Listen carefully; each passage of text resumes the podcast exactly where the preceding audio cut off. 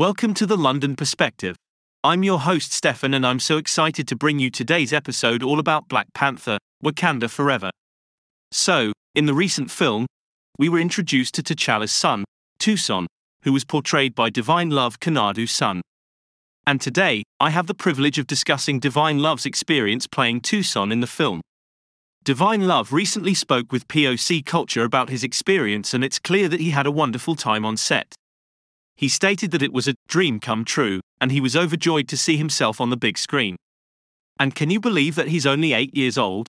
It's amazing to see young actors like Divine Love pursuing their dreams and making their mark in the entertainment industry. It was also fascinating to learn about the process Divine Love went through to land the role. He mentioned that he had to do reads of multiple scripts before finally getting the news that he got the part. And can you imagine his excitement when he found out? He hugged his parents and danced around the room. Divine Love also revealed that he prepared for the role by watching Chadwick Boseman in Captain America Civil War. And just like us, Divine Love is a huge fan of superhero films and comic books. He even kept a piece of his personal chair from the set of Wakanda Forever as a special memento.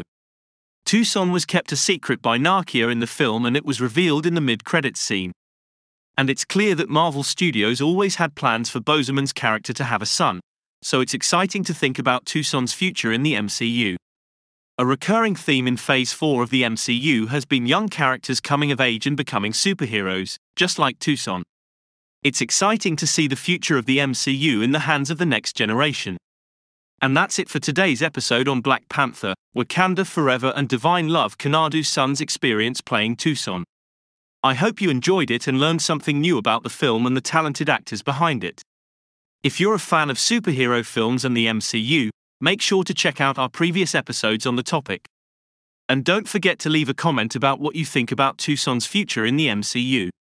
Thank you for tuning in to the London Perspective. Join me next time for more exciting discussions on the latest news and events. Until then, keep on exploring the world from the London perspective.